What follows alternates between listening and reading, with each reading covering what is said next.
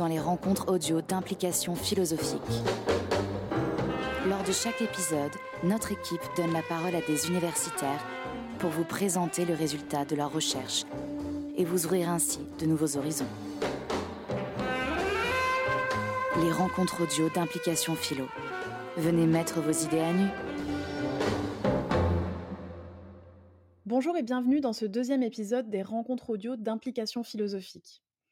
Je reçois aujourd'hui Laura de la Tremblay, qui est doctorante en philosophie, en co-tutelle entre les archives Husserl de l'ENS et l'unité d'histoire et philosophie des sciences de l'Université de Genève. Elle réalise sa thèse sous la direction de Yann Lacki et de Michel Bitbol. Son sujet de recherche mêle phénoménologie et interprétation de la physique quantique. Nous allons ensemble aujourd'hui revenir sur son parcours de chercheuse avant d'évoquer son travail.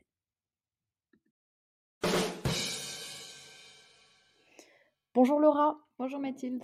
Je suis vraiment ravie de vous accueillir aujourd'hui pour ce deuxième épisode des rencontres audio d'implication philosophique. Je vous propose pour commencer de parler de votre parcours de chercheuse euh, et nous dire peut-être pourquoi est-ce que vous avez fait ce choix de faire une thèse euh, et nous présenter éventuellement votre parcours. Euh, oui, déjà merci pour l'invitation. Je vous en prie. alors mon parcours est un peu atypique parce que j'ai fait une licence en physique d'abord, donc à l'université Pierre et Marie Curie, qui est maintenant Sorbonne Université. Et après ça, j'ai pu intégrer un master de philosophie des sciences, dans lequel j'ai fait un, un mémoire de recherche qui était un mémoire qui était centré sur la mécanique quantique. Et c'est ce mémoire-là qui a finalement donné ma thèse actuelle. D'accord. pour cette thèse, bon, on a, je n'ai pas précisé, mais vous êtes donc en train de la terminer. Est-ce que vous avez suivi une méthode particulière ou, Alors, elle est particulière, oui, parce que comme mon parcours était incomplet et en physique et en philosophie, j'ai dû me remettre à niveau dans les deux domaines. Donc, en fait, j'ai dû euh, raccrocher un peu les wagons en mécanique quantique euh, pour ce qui est de la physique. Et de l'autre côté, il fallait que je rattrape beaucoup de lectures en philosophie, en phénoménologie, donc euh, surtout en lisant Husserl et puis toute la littérature secondaire. Et ça, effectivement, ça a occupé quand même beaucoup le début de mon parcours de thèse. Ensuite, je pense que c'est classiquement, j'ai lu puis écrit des articles. voilà. Et, alors, pendant ces, différents, ces, différentes années, est-ce que vous avez rencontré des difficultés en particulier, peut-être des difficultés propres au début, que celles qui sont propres à la, à la fin de la thèse J'entends le terme difficulté au sens large, à savoir des difficultés à la fois sur le plan humain, du travail, ou bien des difficultés scientifiques plus particulières? Alors oui, les difficultés scientifiques, elles sont, enfin pour euh, ma part, elles ont été celles de d'essayer de, me spécialiser dans les deux domaines. je ne sais pas si j'y suis arrivée, mais en tout cas, c'est euh, vraiment une difficulté parce qu'on se sent toujours illégitime dans l'un ou l'autre. Euh, en particulier, moi, je m'adresse à deux publics. Le public des physiciens, qui n'est pas forcément très au fait de la philosophie, et notamment de la phénoménologie. Et de l'autre côté, le public des philosophes, qui, eux aussi, sont un peu de temps en temps méfiants avec tout ce qui est de l'ordre de la physique, a raison, mais du coup, il faut savoir s'adresser à ces deux publics-là et c'est parfois compliqué. Et sinon, la réalisation de la thèse elle-même, c'est-à-dire le statut social du doctorant, je trouve que c'est un statut qui est très compliqué. On a beaucoup de tâches qui sont annexes, on nous demande de faire beaucoup de choses qui nous finalement nous déconcentrent. Euh, finalement, la thèse, ça ressemble pas du tout au travail de master. On a l'impression que c'est un grand euh, mémoire, la thèse c'est pas du tout le cas parce qu'en fait on est vraiment dans le monde du travail, on est impliqué dans des tâches qui nous dépassent un petit peu. Et qui ne nourrissent pas forcément la thèse, donner des cours par exemple. Alors ça peut la nourrir, c'est vrai, mais en, réalité, euh, donc c'est vrai effectivement le travail de préparation des cours peut nourrir le travail de thèse sans, aucun doute. Après tout ce qui est annexe, l'organisation, le contact avec les étudiants, la correction des travaux, etc. Tout ça c'est des choses qui euh, finalement ajoutent beaucoup d'angoisse à une mmh. situation qui est déjà angoissante, celle de produire un, un manuscrit de 300, 600 pages Bien sûr, en un temps limité. Oui. On va aborder à présent des questions liées à votre sujet de recherche, qui est donc, si j'ai bien compris, les fondements phénoménologiques de la mécanique quantique. Et j'aurais voulu savoir, pour commencer, qu'est-ce qui, dans votre parcours, à la fois personnel et philosophique, vous a conduit à vous intéresser d'une part à la phénoménologie, d'autre part à la physique quantique, et à faire cette hypothèse qu'il existe un lien entre les deux alors, pour être tout à fait honnête, le lien entre les deux, il est venu tardivement et c'est sur une idée originelle de mon directeur de thèse actuel. moi, à, l'origine, je m'étais intéressée à la mécanique quantique parce que j'avais entamé des études de physique. J'ai toujours été passionnée de physique, je voulais devenir astrophysicienne comme tous les gens qui aiment la physique quand ils sont jeunes. Et petit à petit, dans mon parcours universitaire, je me suis rendu compte que les questions que je me posais à moi-même sur la nature de la réalité, la nature de l'univers, sur quelle était la vraie nature de la matière, etc. Tout ça, ça n'était pas des questions auxquelles on répondait à l'intérieur des études en physique. Et en fait, tout naturellement, euh, moi, je m'étais euh, intéressée euh, aux écrits d'Eisenberg. Donc, j'étais fan d'Eisenberg. Et je me suis rendu compte que le seul parcours. Qui est peut-être précisé qui est Heisenberg Oui, pardon. Qui pour nos auditeurs et auditrices. Oui, qui est un, physicien, qui est un des fondateurs. Un des, enfin, il est l'un des fondateurs de la mécanique quantique. Il est l'un des, des, fondateurs de ce qu'on appelle la, mécanique quantique matricielle. Et euh, il, est, euh, il a écrit beaucoup de choses, et notamment des, des, ouvrages qui sont des ouvrages un petit peu euh, holistiques, donc qui parlent de la nature du monde à partir de ses découvertes en mécanique quantique. Oui. Et je me suis rendu compte que ces écrits-là, ils n'étaient pas étudiés en, en, études de physique, on ne les trouve pas en faculté de physique, mais on les trouve en philosophie. Et donc je me suis orientée vers la, la philosophie, et c'est dans ce master en philosophie ensuite que j'ai pu découvrir la phénoménologie. Le lien entre les deux a été fait au moment de mon master en revanche, et là c'est une idée de, mon directeur de thèse. D'accord, et, vous êtes intéressé à la phénoménologie dans le cadre de ce master de philosophie des sciences? C'est pas forcément, je vous pose la question parce que c'est pas forcément évident, c'est pas forcément une tradition qu'on étudie non, effectivement. en philo des sciences? En fait, on avait un cours qui était très intéressant, même si bon très dense. C'était une, une espèce de remise à niveau remise à niveau en philosophie. Donc en fait, à l'intérieur, on nous présentait, euh, il y avait une ou deux séances par euh, courant philosophique, et puis il y a eu un cours, enfin une ou deux séances qui étaient consacrées à Husserl et la phénoménologie, donc euh, très dense à traiter en deux à quatre heures de mmh. cours. Et, et, vraiment, je trouve que ça a été le moment un peu la révélation, de, de révélation, oui. Alors, euh, à présent, rentrons peut-être plus dans le détail de votre sujet de recherche. Est-ce que vous pouvez nous dire euh, sur quoi est-ce que vous travaillez précisément? Quel est votre peut-être le titre même de votre thèse, si vous l'avez, euh, si vous en avez décidé? Alors oui, pour l'instant, c'est fondement phénoménologique de la mécanique quantique à travers le cubisme, qui est une interprétation de la mécanique quantique. Alors, cubisme, ça s'écrit Q-B-I-S-M. Euh, le Q pour euh, quantum, et, euh, et c'est l'acronyme en fait de quantum Bayesianism. Donc, c'est une interprétation qui est dite bayésienne de la mécanique quantique. et moi, j'essaye de faire le lien avec la phénoménologie, et je m'aide de la phénoménologie de Husserl particulièrement pour alimenter toute l'ontologie qu'il y a derrière le cubisme cette interprétation, elle est dite bayésienne. Donc en fait, on considère que la mécanique quantique est une théorie. Peut-être encore une fois préciser qu'est-ce que ça signifie. Pardon, vous alliez peut-être le faire, mais bayésienne, ça vient de, de, du théorème de, Bayes. Donc en fait, c'est l'idée que les probabilités. En fait, on utilise la théorie des probabilités conditionnelles et des, probabilités qui se modifient au cours des expériences. Voilà. D'accord. c'est une théorie qu'on qualifie souvent de subjectiviste, qui s'inscrit dans un courant subjectiviste. Et moi, à l'intérieur de ce courant subjectiviste, je prends la voie du subjectivisme le plus euh, radical. voilà. D'accord. Et quand vous dites subjectiviste, c'est donc par opposition, j'imagine, à des interprétations objectivistes? Est-ce que vous pouvez peut-être nous, nous, parler d'autres types d'interprétations voilà, qui seraient objectivistes ou même subjectivistes, mais différentes de celles à laquelle vous vous intéressez Et, quel, est, quel, est, le rapport entre ces différentes interprétations? Oui, alors, euh, enfin, pour parler juste des probabilités, moi j'ai l'habitude de donner cet exemple-là. C'est que si on imagine, donc comme un exemple classique en probabilité, on imagine qu'on va lancer un dé. Le dé est parfait dans un environnement parfait. On imagine qu'un dé à six faces a une chance sur six de tomber sur l'une des faces. Voilà. Ça, c'est dans l'exemple classique. Maintenant, je lance mon dé, le dé tombe sur une face. Est-ce que ce dé a ou avait une chance sur six de tomber sur la face 1, par exemple? Est-ce que cette propriété appartient au dé? Est-ce que c'est quelque chose qui provient de l'objet D Ou bien est-ce que c'est sa structure physique? Exactement. Est-ce que c'est une propriété comme peut l'être la masse euh, ou n'importe quelle autre, autre propriété? Ou bien est-ce que c'est moi qui ai lancé le dé qui estime que le dé a une chance sur six de tomber sur cette face. Et là, deux interprétations s'affrontent. Elles sont un peu euh, euh, inconciliables parce qu'on ne peut pas imaginer en même temps que c'est quelque chose qui appartient au dé et qui est donc d'un côté objectif, ou de l'autre que ça provient euh, de moi qui lance le dé et donc subjectif. Et quand vous dites appartient au dé, j'ai l'impression que ça veut peut-être dire aussi réel, que ça s'adosse à une forme de réalisme. Ça signifie que le, dé existe. oui, exactement. oui, ça, ça, ça, s'appuie sur l'idée que le monde est extérieur à nous, qu'il est indépendant de nous et que les probabilités sont euh, finalement une manifestation du réel comme n'importe quel autre. Et euh, de l'autre côté, euh, imaginer que les probabilités sont subjectives, donc les, les placer du côté du sujet, ça, très rapidement, on peut se rendre compte que ça enlève beaucoup de, de, discours sur le monde. De parti pris ontologique. Exactement. Et donc, nous, on va essayer de s'inscrire à l'intérieur de ce courant-là, c'est-à-dire d'interpréter les probabilités utilisées en mécanique quantique comme des probabilités subjectivistes. Donc des probabilités qui sont tournées du côté du sujet.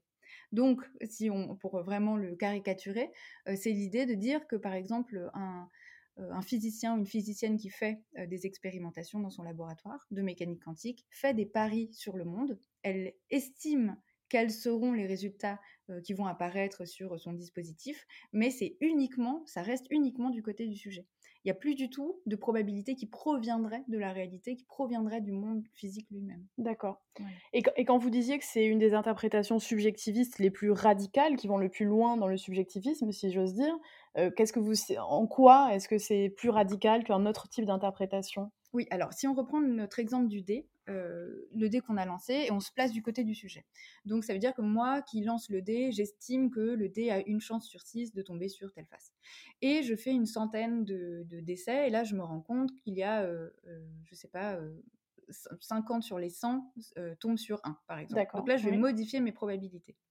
Est-ce que le fait que je modifie mes probabilités est basé sur le fait qu'il me manque des connaissances sur le dé, donc des connaissances réelles qui, là encore, appartiennent au monde, ou est-ce uniquement du côté du sujet, c'est-à-dire que je fais des estimations Comme un pari? Exactement, juste comme un pari. C'est-à-dire que je fais des paris, mais qui n'a finalement aucun lien avec, avec le monde. Avec le monde, avec une réalité qui serait en dur, mais uniquement avec mes estimations. Je conditionne mes estimations futures en fonction de tout ce que je viens d'observer. Et donc là, on a deux interprétations qui sont à l'intérieur de ce qu'on appelle le subjectivisme. L'une qui serait radicale, qui serait uniquement centrée sur mes estimations, mes paris personnels, et l'autre qui dirait bah, je fais des paris, mais en fonction de, d'informations qui seraient objectives sur le monde. C'est ça. donc, dans, si j'ai bien compris, dans ces interprétations-là, on va quand même admettre le fait que la connaissance peut être objective, c'est-à-dire objective au sens universellement partagé, tandis que dans l'interprétation à laquelle vous vous intéressez, on n'a pas cette, cette, idée-là d'une connaissance partagée, mais plutôt le fait qu'au contraire, la connaissance est toujours subjective au sens voilà, le plus radical. même, euh, même, euh, même, plus qu'universelle, elle serait même euh, extérieure. C'est ça, d'accord. Oui. Et là, du coup, on n'en a pas besoin dans une interprétation subjectiviste radicale. Il n'y a plus besoin d'estimer que la, la connaissance serait. En fait, c'est juste qu'on n'a pas besoin de cette hypothèse. C'est oui. pas que ça n'existe pas. Oui. Juste on, ne se prononce pas dessus. Exactement. D'accord, d'accord. Donc on se débarrasse des fameux partis pris ontologiques que pouvait sous-entendre l'objectivisme comme le subjectivisme. Exactement. Bien sûr, comprendre la mécanique quantique à partir de la vision cubiste donne l'impression que la théorie quantique perd une partie de son pouvoir explicatif, puisque dans cette optique, la mécanique quantique ne porte plus sur les microsystèmes, mais plutôt sur la capacité de l'agent à prédire les résultats expérimentaux. En réalité, entendu de manière phénoménologique, le cubisme dévoile les relations privilégiées qui unissent le physicien et son expérience, tout en révélant la nature de la connaissance dans son ensemble, dont la physique théorique n'est qu'un cas particulier. Du point de vue cubiste, la mécanique quantique n'a pas vocation à être interprétée en dehors des sujets, et c'est ce point qui est également souligné par la phénoménologie. Dans l'extrait que l'on vient d'entendre, vous défendez le caractère phénoménologique de l'interprétation cubiste de la mécanique quantique. Est-ce que vous pouvez nous en dire plus sur ce caractère phénoménologique? Qu'est-ce que vous entendez par ce terme? Alors, moi, j'utilise la phénoménologie comme une méthode. Donc, je ne vais pas m'inscrire dans des courants qui sont plus de l'herméneutique, donc de l'étude du texte, de l'étude des traductions et de l'étude des, auteurs particulièrement. Moi, je vais utiliser la méthode phénoménologique de Husserl, donc qui est le fondateur de la phénoménologie, et je vais essayer de l'appliquer à la mécanique quantique. Cette méthode, elle consiste déjà, pour donner une indication, en un premier geste qu'on appelle réduction phénoménologique ou époquée, c'est-à-dire de suspendre le jugement sur le monde. Par exemple, on est là toutes les deux, l'une en face de l'autre. Euh, procéder à une époquée ou à une réduction phénoménologique, ce serait simplement regarder l'expérience, l'expérience d'être là, sans toutes les projections qu'on a l'habitude de, euh, d'apposer à l'expérience. C'est-à-dire sans euh, tous les jugements de valeur qu'on a sur les objets, et toutes les possibilités qu'on imagine, sans notre biographie, juste regarder le moment comme il est, c'est-à-dire regarder l'expérience comme elle est. Et je vais appliquer ça à la mécanique quantique et essayer de, redérouler ensuite le fil de l'expérience comme on fait en phénoménologie et de le faire exactement de la même manière en mécanique quantique. D'accord, et je crois que dans, un article que vous avez coécrit avec votre directeur de thèse, Michel Bitbol, vous défendez plus précisément le fait que la phénoménologie, d'une part, et l'interprétation cubiste à laquelle vous vous intéressez d'autre part, partent d'un point d'entrée commun qui est la perception. Est-ce que vous pouvez nous en dire plus à ce propos Oui, alors, donc je vais caricaturer, je vais prendre un exemple qui est l'exemple classique de, vulgarisation de la mécanique quantique. Donc c'est l'exemple du chat de Schrödinger. on a l'habitude de décrire les états des particules comme des superpositions d'états. Donc l'exemple du chat de Schrödinger, c'est d'imaginer un chat qui est dans une boîte dans laquelle il y a une fiole euh, une fiole de poison. Et euh, à l'extérieur de la boîte, donc la boîte est totalement opaque, à l'extérieur de la boîte, on peut envoyer une particule. Si elle est polarisée dans un certain sens, la fiole va s'ouvrir à l'intérieur et le chat va mourir à coup sûr. Et si elle est polarisée dans le sens opposé, alors à ce moment-là, la fiole ne s'ouvre pas et le chat est vivant. À partir du moment où on envoie la particule, sans savoir dans quel état elle était au moment où elle a tapé notre détecteur, le chat est décrit comme dans une superposition d'états. Il est mort et vivant. Il est les deux, c'est-à-dire qu'on n'a aucune information sur la boîte, donc on n'a pas encore projeté le chat dans un état de mort ou vivant. Oui. Il y a plusieurs interprétations possibles. On peut dire qu'il est dans les deux états et donc essayer d'analyser cette situation qui a priori est un peu contradictoire avec notre sens commun, ou alors essayer de trouver une explication qui est un peu différente. Et moi, je vais essayer de trouver une explication qui est un peu différente. Et cette superposition d'états qui est présente, donc ce chat qui est mort et vivant, on va essayer de le comprendre de la même manière que la perception chez Husserl. Donc, le chat est mort et vivant avant qu'on l'observe. Et à partir du moment où on l'a observé, on le projette dans l'état, donc soit mort si je l'observe mort, soit vivant quand je, si je l'observe vivant. De la même manière, chez Husserl, la perception euh, procède euh, comme ça. Donc, euh, imaginons une, une, tasse sur une table. Cette tasse, si je la lâche, par exemple, sur le sol, avant que je la lâche, elle est dans une sorte de superposition d'état. Elle est tout à la fois dans mon imaginaire, cassée, elle rebondit, elle roule par terre, elle renverse du café. C'est-à-dire euh, que, en fait, l'actualité de la tasse contient euh, la, virtualité de tous ces états possibles. Exactement, c'est exactement ça. Et cette virtualité des états possibles, Husserl appelle ça des horizons de possibilités. Donc il y a tout un horizon de possibilités qui appartient déjà à l'actualité de l'objet chez Husserl. Et nous, on va dire qu'en mécanique quantique, c'est la même chose. Il existe déjà un horizon de possibilités qui appartient à l'objet qu'on est en train de définir, mais sans dire jamais que ces états-là appartiennent et coexistent en même temps d'une manière un peu réaliste. Oui. Donc, de la même manière, le chat est mort et vivant en même temps. Pour le sujet qu'il observe. Pour le sujet qu'il observe, mais uniquement dans, un, dans la perspective de la potentialité de l'observation du sujet. De la même manière que la tasse. D'accord. Si on en vient à un sujet un peu plus concret, quelles sont les implications de votre hypothèse pour, euh, pour la mécanique quantique? Alors, elles sont nombreuses et elles sont difficiles à digérer pour les physiciens en particulier. Déjà, le, cubisme est une interprétation qui n'est pas vraiment favorablement acceptée dans le milieu de la physique. les conclusions, elles vont être surtout sur le rôle du physicien. De comme on a, on a parlé des probabilités, du fait qu'on était plutôt du côté subjectiviste, avec la, la, phénoménologie, on remet aussi le sujet au centre Tout à de, fait. de, de l'expérience. Et en faisant ça, on retire à la physique son rapport à la réalité directe qui est un peu le fondement de toute science physique. et en même temps, pardon, je, je, vous coupe, en même temps, on redonne aussi aux physiciens une place centrale dans la production scientifique, puisqu'on lui reconnaît le rôle justement d'être euh, oui. à l'origine de la connaissance. Tout à fait. Mais il y a le spectre de la subjectivité qui remplacerait une forme d'objectivité. Ah en fait, c'est l'objectivité qui euh, dont se réclame la science en règle générale qui est un peu mise, mise, à, mal. Oui. Exactement.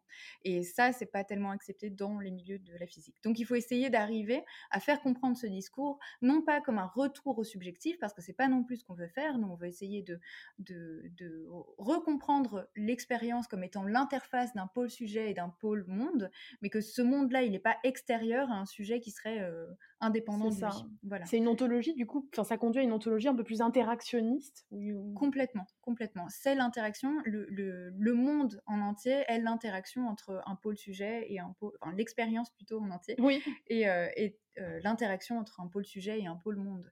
Mais ils se, ils se co-définissent l'un par rapport à l'autre. Et donc, en fait, il n'existe pas ni de monde indépendant de nous, comme la physique l'imagine, ni non plus de sujet d'une manière un peu solipsiste, c'est-à-dire oui. qu'il n'existerait que euh, le sujet pensant euh, en première personne et rien d'autre.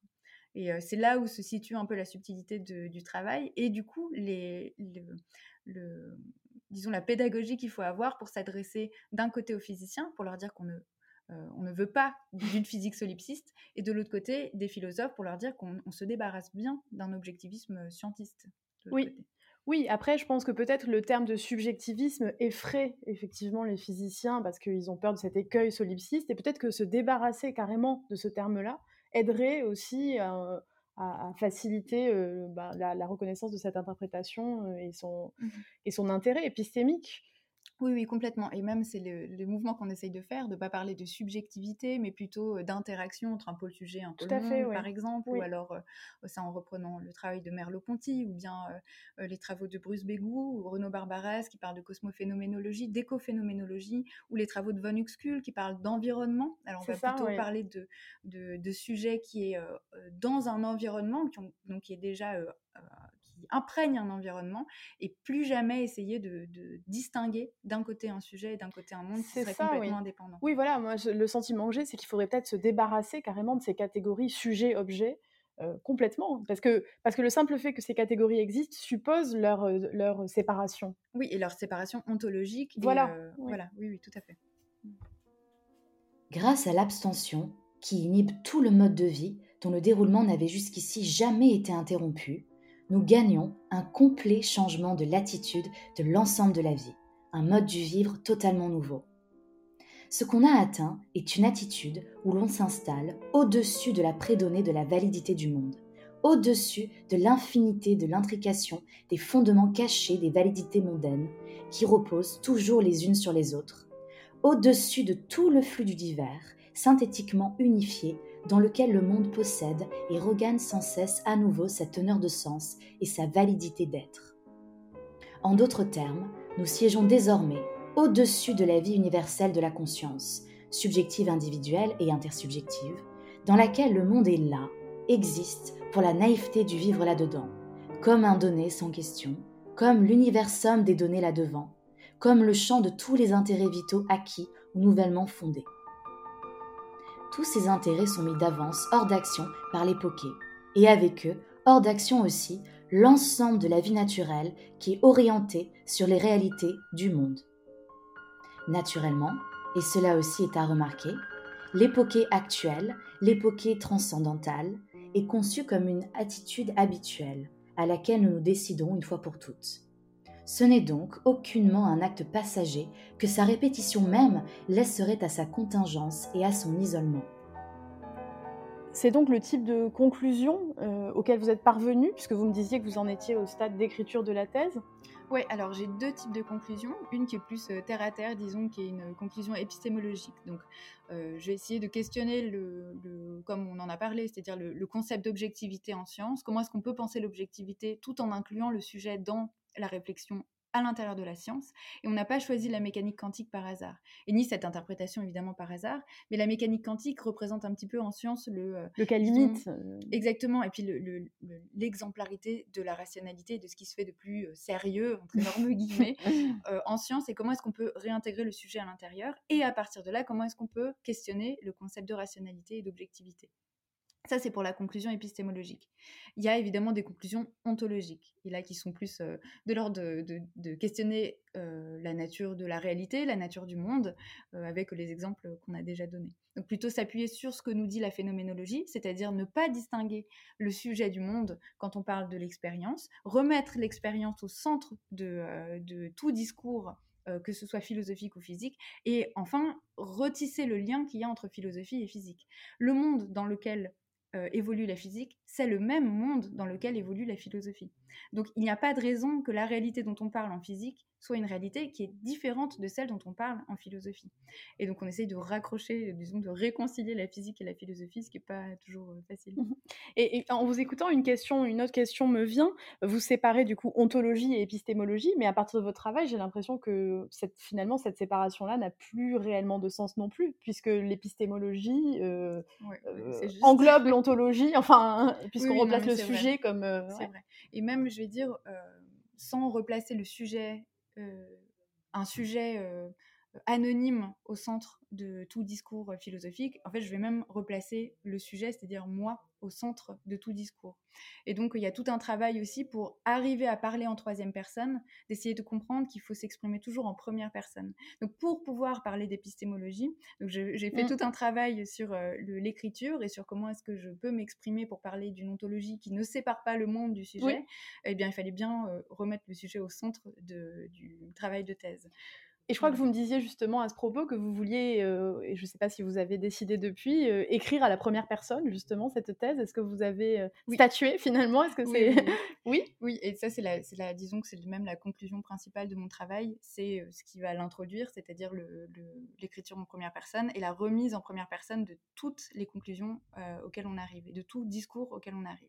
Et donc dans ce travail d'écriture, donc je vais essayer d'abord enfin, j'essaye d'abord d'écrire en, jeu, donc en première personne, pas un jeu donc qui est anonyme, le jeu moi, c'est-à-dire avec euh, même peut-être euh, des, des, parties qui seraient de l'ordre de la biographie. Comment est-ce qu'on peut élucider ma propre, ma propre biographie et faire écho au lecteur la biographie du lecteur personnel, c'est-à-dire le lecteur, celui qui est en train de lire, pas un lecteur anonyme, euh, pour faire écho et essayer de, toucher euh, d'une manière un peu plus euh, expérientielle le sujet dont il est question.